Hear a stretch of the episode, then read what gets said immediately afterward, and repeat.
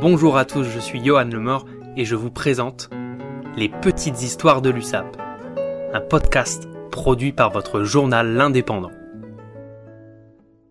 Vous avez sans doute souvent entendu parler d'Aimé Giral et Gilbert Brutus, de Joseph Couffet ou de François Fournier, de François Noté ou encore de Maurice Gravas.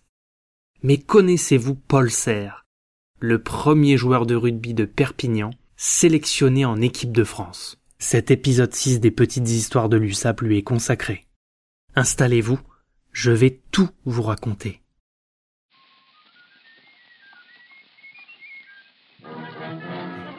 Paul Serre n'est pas un Catalan de souche. Il est né le 13 décembre 1895 à Clérac, dans le Lot-et-Garonne. Fils du pasteur protestant Prosper Émile Serre, Paul commence à jouer au rugby très tôt à l'Union athlétique libournaise fondé seulement deux ans avant sa naissance.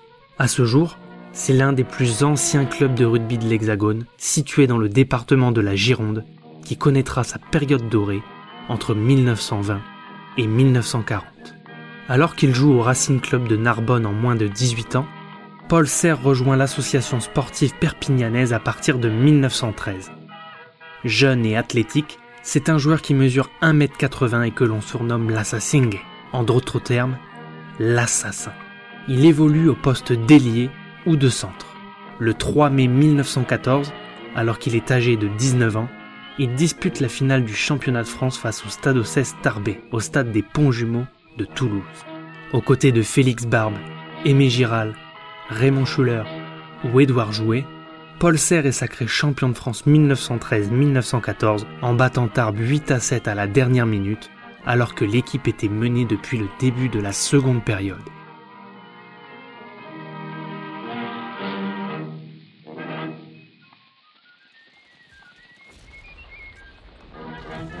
Comme la plupart des membres de son équipe, il est envoyé au front quelques mois plus tard afin de défendre la France lors de la Première Guerre mondiale.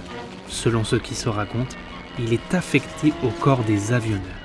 L'association sportive perpignanaise paiera un lourd tribut dans ce conflit.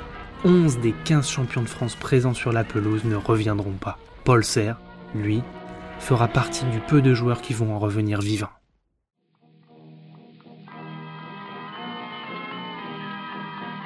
Dès 1919, l'association sportive perpignanaise et le stade olympien perpignanais fusionnent pour devenir l'Union sportive perpignanaise.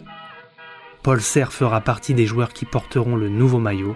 Il a désormais 24 ans et joue au centre de la ligne des trois quarts, aux côtés de René Saligné et Raoul Gott, dit le boulet de canon. Pour la saison 1919-1920, il sera intronisé capitaine de l'équipe de Perpignan et perdra en demi-finale de championnat de France contre Tarbes, qui prit donc sa revanche sur la finale de 1914. C'est durant cette première saison de l'USP que Paul Serre connaîtra ses deux sélections en équipe de France, contre l'Écosse, puis contre l'Angleterre, dans le cadre du tournoi des 5 nations. L'équipe de France perdra les deux matchs à Paris et à Londres, finissant quatrième du tournoi avec une seule victoire. De 1921 à 1922, Paul Serre retourne au Racing Club de Narbonne qu'il avait connu plus jeune et terminera sa carrière de joueur au Stade français avant de raccrocher définitivement les crampons pour se consacrer à sa vie professionnelle avec son travail au service commercial chez Peugeot. Visiblement, il ne reviendra pas finir sa vie du côté de Perpignan et meurt en 1972 à Saint-Jean-de-Luz, à l'âge de 76 ans.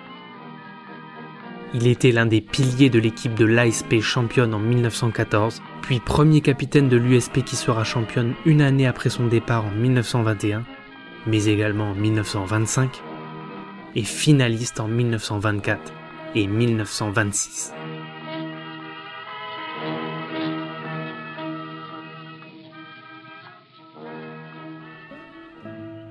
Vous avez écouté les petites histoires de l'USAP qui font la grandeur de notre club, une émission produite par votre quotidien l'indépendant.